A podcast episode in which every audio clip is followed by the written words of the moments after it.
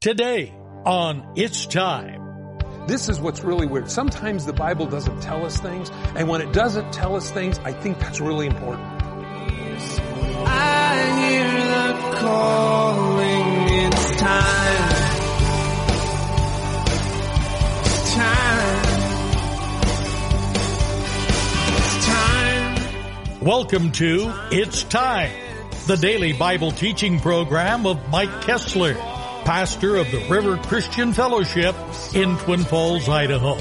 Today, we're going verse by verse through the New Testament book of Acts. So follow along as we join Pastor Mike.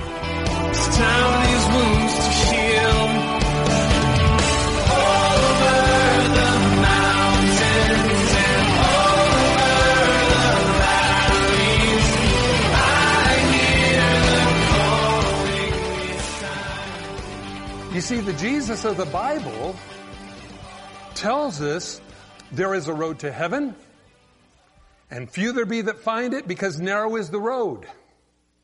But wide is the path that leads to hell and destruction. And uh, you see, that's what makes Christianity different. Because we realize that it isn't religion, it's a relationship with the God that created everything. Religion is always that which is trying to prove our worthiness. Jesus Christ says, You're not worthy. You're never going to be worthy, but I can make you worthy. We go, Thank you, Jesus. That's good news. In other words, you and me, we go to heaven not because we're good, but because God's good. And our lives are, as the Bible says, hid in Him. Now, we put on the robe of righteousness, we talked about this a lot of times, but it's where God takes His righteousness and wraps it around us. That's what makes you and me righteous. It isn't something that I generate myself, again, by eating organically grown foods and reciting certain mantras. I, righteous, you're righteous because of faith. It's a free gift of eternal life through Jesus Christ our Lord. So, there was a division that happened. Well, verse 5. And when a violent attempt was made by both the Gentiles and the Jews with their rulers to abuse and stone them, they became aware of it and fled to Lystra and Derbe, the cities of Lycaonia, and to the surrounding region. About 40 miles. So when they realized that they were done here, they left. Now friends, I think this is where the Holy Spirit comes in, and I think this is a great inspiration for all of us. There is God's wisdom to know when to stay and when to leave. I believe that we find this through the Bible. We find Paul let down in a basket outside the city walls when a, when a plot was revealed that they were going to try to kill him. And yet other times we find Paul, as we just studied, dug his heel in and stayed a long time. So I believe that this is why the spirit-filled Christian life is so important as we live for Christ. Because we have to know when to go and we have to know when to stay. You say, well, how do I know this? I don't think there's a, a formula. I believe it's a relationship again with God, that God moves you and lets you know. Are we moving in fear or are we moving in boldness? I believe that's a great indicator of whether or not we should stay or leave. Uh, I believe that boldness sometimes tells us to go somewhere else. I believe boldness sometimes tells us to stay. You say, well, how do you know the difference? I don't know. All I can tell you is this. I believe it's experience. And I believe in experience, Jesus said it like this, my sheep know my voice. Another they will not listen to. And I believe that's why we need to acquaint ourselves with God's Word to know our daddy's voice. You'll hear daddy's voice as you read his Word because his voice is different than the voice of the devil. His voice is different than your own conscience voice. Sometimes we don't know the difference. We have all these voices. We're spiritual beings. Hey, that's why we're a triune being. We're a body, mind, and a spirit. And the Bible says that spirit in man is dead, but it still can pick up things in the underworld. And that's why you'll find people in the occult and all kinds of other things. because they're trying to tap into that spiritual realm. Well, when we become born again, God tones our frequency, you might say, into the Father's. And that way we can hear His voice. I want to just encourage you to spend time alone with Daddy and get His voice. Know His voice. Because when God says to jump and go, go. When God says to stay and stand, we do that. And it's different in every situation. All the way through the Bible, you're going to see where situations sometimes were similar. Sometimes God said to go, and sometimes God said to stay. Well, here's the problem with us. We've been over this before. We love formulas. Eeny, beanie, chili beanie, you know, kind of thing. How do I make this thing work? Well, first of all, it ain't a thing, and second of all, it's God's voice. But we like formulas. So I think I'll just cruise on down and get a book called how to hear God's voice. Well, that's what a lot of times we like to do. So in other words, when this happens and this happens and this happens, then you do this. Friends, that's not the way God ever intended our relationship to be. God intended his relationship with you and me to be a daily, speaking, intimate relationship with him. That's what he wants. Not where we, hey, God, good to see you on Sunday. Nice place you got here. Wow, that's all right, you know. See you next week. But it's daily that God says, hey, I want to communicate with you every day to give you the marching instructions so you'll know when to stand and when to leave. Well, it tells us here. There was attempt on them to stone them. Well, they became aware of it, fled to Lystra and Derbe, cities of Lycaonia and the surrounding regions 40 miles away, and they were preaching the gospel there. And in Lystra, a certain man without strength in his feet was setting a cripple from his mother's womb who had never walked. This man heard Paul speaking. Paul, observing him intently and seeing that he had faith to be healed, said with a loud voice, stand up straight on your feet. And he leaped and he walked. Whoa. Now, there's a lot of things here that I, I have to look at up close here. First of all, it says while Paul was speaking, Paul noticed somebody, as he was talking, was really tuned in on him, really listening to what he had to say. You'll find this whenever you're talking to people. In fact, sometimes you'll, you'll be talking maybe in a store or whatever, and you'll be talking to your friends, and they're, you know, they're looking at the screwdrivers while you're talking to them. Meanwhile, somebody else over on the other aisle is listening to what you're having to say, kind of eavesdropping in. Sometimes the people that you don't think are listening are listening, and sometimes the one you think are listening aren't listening. Well, Paul noticed this guy that was listening. And he noticed something about him, and evidently we don't have the, this is what's really weird. Sometimes the Bible doesn't tell us things, and when it doesn't tell us things, I think that's really important. Okay, what doesn't the Bible tell us here? Let's look at this together. If you guys all like, you know, some of you people are like really into the jigsaw puzzles and stuff like that. Well, you know, what's another name for uh, uh, uh, a, black uh, cookie that has white in the middle? What's another name for that? You know, and they're asking everybody, what's an Oreo? Okay, but we, we think that way. When I see things like this in the Bible, it causes me to want to say, what's going on here? Let's look at this, okay? Paul it says, uh, he heard Paul speaking. Paul observed him intently. I, I get that. There was no problem there. And seeing that he had the faith to be healed. Eh, there's a question there. How'd he know that? How did Paul know this guy had the faith to be healed? Bible doesn't tell us.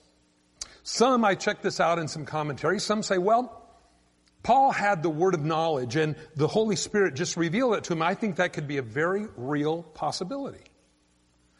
Another might have been that while Paul was speaking, maybe the guy was going, mm-hmm, nodding his head up and down, stroking his chin. He couldn't walk, but he was going, mm-hmm, yeah, mm, yeah, good, good stuff. I like that. Yeah, good. Maybe it was something that Paul just supernaturally knew, maybe outside of the gift of, of the word of knowledge. Maybe it was just something, a, a, a countenance on his face. You say, what's the point of this? Be open to how God will speak to you concerning others. A lot of times we like to put people in a box, and sometimes I've noticed this in my own life. The people that I have witnessed to that I thought would never accept Christ as Savior are the ones that eventually get saved. And some of those that I thought were so warm, tender-hearted that were just this close to accepting Christ, they're still not walking with the Lord. And you say, what, how does that happen? Friends, I don't really know. But I know this, that God has ways of communicating to us, and Paul, it says here that Paul saw that he had the faith to be healed. Now, he said with a loud voice, stand straight on your feet. And he leaped and he walked. This guy had never walked before. That had to be a supernatural thing too, because most people, if they haven't ever walked before, they have to get their equilibrium, they have to know how to walk, they know how to, how to balance. But the thing is, a notable miracle had been done. Now, when the people saw what Paul had done, they raised their voices saying in the Lycaonian language, the gods have come down to us in the likeness of men. This is something that a lot of the, the Hebrew, a lot of the Greeks believed and, and these pagan is that occasionally the gods would actually come down and walk among them as, as common people. The gods have come down to us in the likeness of men. And Barnabas they call Zeus. And Paul they call Hermes because he was the chief speaker. So Jupiter and Mercury have now come down and they're walking among us.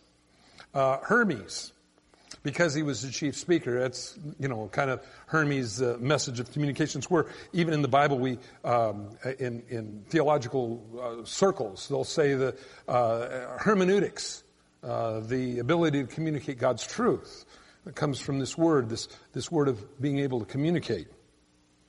And so he was the guy that had the wings. You ever see a, a, Mercury dime? You know, that dates some of us. But anyway, back before they had the um, FDR dimes, they had the Mercury dime.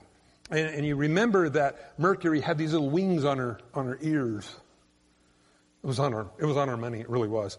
Um, but, but anyway, it was because the message could be communicated quickly and effectively. Well, anyway, they began to think these guys were gods.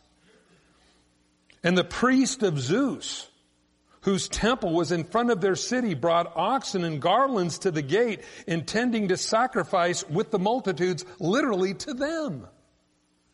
Now this, this this is now escalating into something that's far beyond what they had ever thought. Hey, all we did was just have, see this guy that had the faith to be healed. We prayed and, and, and, he, and he got up and, and, and now everybody thinks we're gods. But when the apostle Barnabas and Paul heard this, they tore their clothes and ran among the multitudes crying out saying, men, why are you doing these things? We are also men, just the same as nature as you, and preach to you that you should turn from these vain things to the living God who made the heavens and the earth and the sea and all the things that are in them. So here's a crowd and they're all, you know, here comes the priest, you know, with an ox and he's, you know, got the knife and some garlands off of his Christmas tree at home and he's bringing all this stuff down and he's gonna, they're gonna sacrifice to him. And, and one of the things that every child of God knew, especially Hebrew children, don't touch the glory. In other words, when they were trying to elevate them from the status of men into the status of gods, this was so repulsive to Paul and Barnabas that they tore their clothes and they ran into the midst of the crowd saying, look, we're just like you are. You know, they tore their clothes. Maybe, I, I, maybe which was a sign in the, in the, in the Hebrew world of, of extreme distress. You'll find oftentimes in the Old Testament everybody was always tearing their clothes up. I guess they had good clothing or somewhere around because they were always tearing their clothes off. But here they tore their clothes. It may have been to reveal that they had hair on their chest. They weren't hollow, you know, ghost type figures or whatever. Hey, look, we're just like you. But we preach Christ to you and to turn away from these vain things. And it says, why are you doing this? To turn away from these things to the living God who made the heavens and the earth and the sea and all that are in them. Notice Paul now speaking to this Gentile crowd does not bring in a Hebrew lesson from the Old Testament. He brings in what they understood something outside of their own ability to control the heavens, the stars, all these things. He's saying, these things speak of the glory of God. We find this in uh, Romans chapter 1 that the heavens declare the glory of God. It's, it's there. It's, it's undeniable that there is a divine pattern that God has created and you'd have to be literally a fool to deny that these things happen by accident or even by evolution. They don't happen that way. So he communicates to them where they are at. Now again, this gets back to being a good communicator. Recognize your crowd, understand what their mentality possibly is, and then communicate, build the bridge to be able to communicate to them. That's what he did. And whose bygone generations allowed all nations to walk in their own eyes. Nevertheless, he did not leave himself without a witness in that he did good, gave us rain from heaven, fruitful seasons, filling our hearts with food and gladness. And with all these sayings, they could car- scarcely restrain the multitudes from sacrificing to them. Even tearing their clothes, giving them a sermon, they still wanted to, you know, kill the animal oh, you're gods, you know. Well, here's something important to remember. If the story ended here, it'd be one thing. But when we go in now to the next few verses, we find a very interesting turn. And here's what it is. Then the Jews from Antioch and Iconium came there. And having persuaded the multitudes, they stoned Paul and dragged him out of the city, supposing him to be dead. Now, here's the point. When you go from verse 18 to verse 19, verse 18, they were honoring them as gods. In verse 19, they were valuing them to be completely worthless. Be careful of the praise of men. Because people are fickle.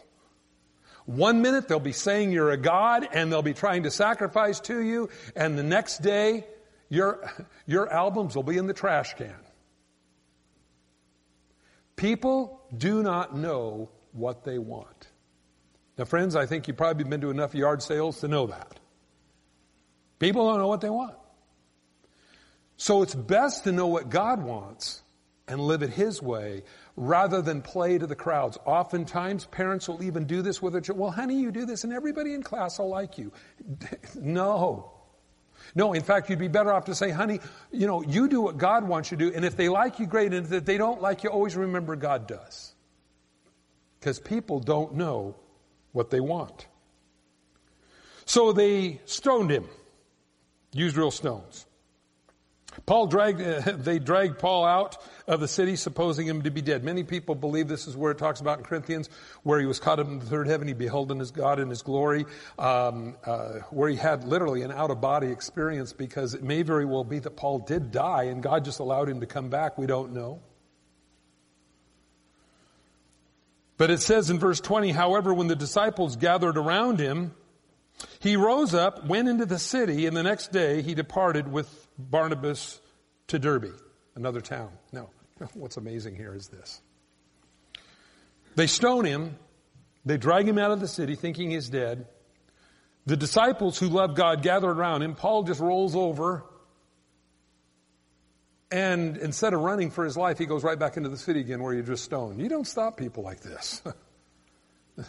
These guys are determined to do what God's called them to do. And it wasn't going to be this town that told him when to leave. It was going to be God that told him when to leave. Now the next day he departed. Now something amazing in all this is we remember there's a guy that Paul really liked, a young minister. His name was Timothy.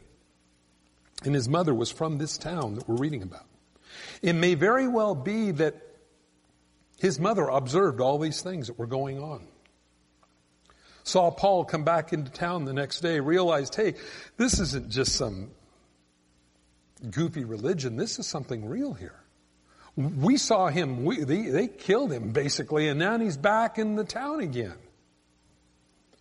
So Timothy becomes a Christian and joins the ranks of Christianity. And of course, Paul, very dear to his heart, writes two letters to him to encourage him concerning being a young minister and what he needs to be mindful of. And so, it says they departed uh, with Barnabas to Derbe. Verse 21, and when they had preached the gospel to that city and made many disciples, they returned to Lystra, Iconium, and Antioch. So they went back to where they'd come from, reporting what had happened along the way. Notice it says they preached and made many disciples, so they were fruitful in what they were doing.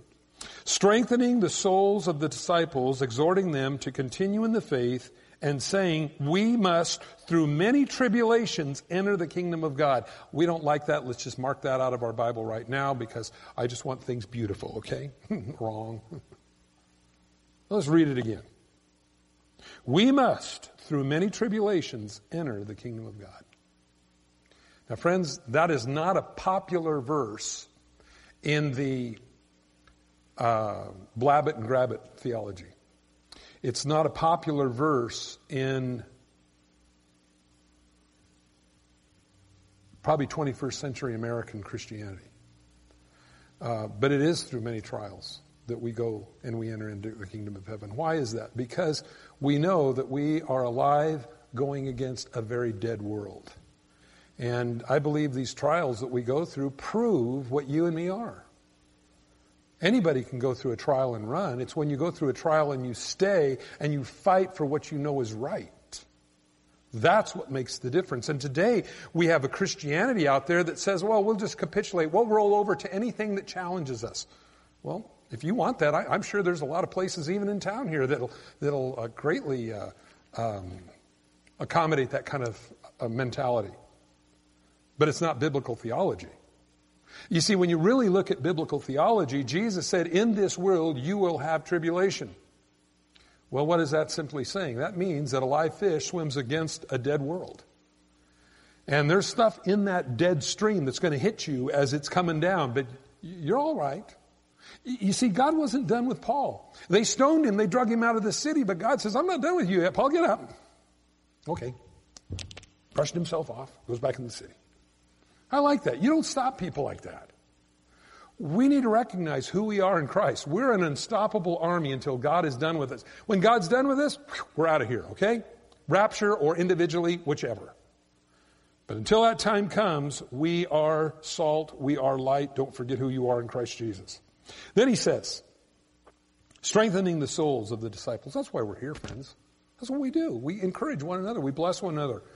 Bear one another's burdens, as the Bible says. And so it says, and exhorted them to continue in the faith. Why is that? Because sometimes we forget. So when they had appointed elders in every church, they prayed and fast, uh, prayed with fasting. They commended them to the Lord in whom they had believed. They realized that these guys were all young believers. So God, you help them do what they're supposed to do. They realized it was a supernatural thing. And after they had passed through Pisidia, they came to Pamphylia. And when they had preached the word in Perga, they went down to Attalia. And there they sailed to Antioch, where they had been commended to the grace of God for the work which they had completed. And when they had come and gathered the church together, they reported all that God had done with them and that he had opened the door for the faith to the Gentiles. And so they stayed there a long time with the disciples. And so, you see that there was a time of work and a time of rejoicing, a time of, of, of advancing and a time of rest. That's what, as we go back to the book of Proverbs tells us. Uh, book of Ecclesiastes tells us. There's a balance in the things we do. To everything, it says in Ecclesiastes 3, there's a season. There's a time to build up, a time to break down, a time to gather stones, a time of casting them away. Sometimes we like to just think, well, I like this one particular area of my life and I'm not going to leave from here. Hey, listen, as Christians, God can move us around, do what He wants to with us. That's what keeps the Christian life exciting, keeps you from getting rutted. What's a rut? A rut is just a coffin with the ends kicked out. Never forget that. So let God do something new. Put yourself in the place where God can bless you that way and realize that God has built you and me into his army. May he guide us and direct us in that call that he's called us into. Father, tonight, thank you for your love. We thank you, God, for your word that encourages us and gives us insight of what to expect in the days to come. The great miracles, the things you do, and yet the opposition tells us that our message is effective. And so, Father, may your Holy Spirit strengthen, guide, encourage each one listening tonight. And may we be about your business. And may our light shine, and may we truly be the salt and the light of the earth. In your name, amen. Thanks for joining us on It's Time as Pastor Mike teaches verse by verse through the Bible. If you've missed a program or would like to catch up, you can do so by getting it from the It's Time podcast in the iTunes store or by downloading it from the It's Time website at theriverchristianfellowship.com. On behalf of Pastor Mike and the rest of us here at the River Christian Fellowship, thanks for listening and tune in next time for It's Time.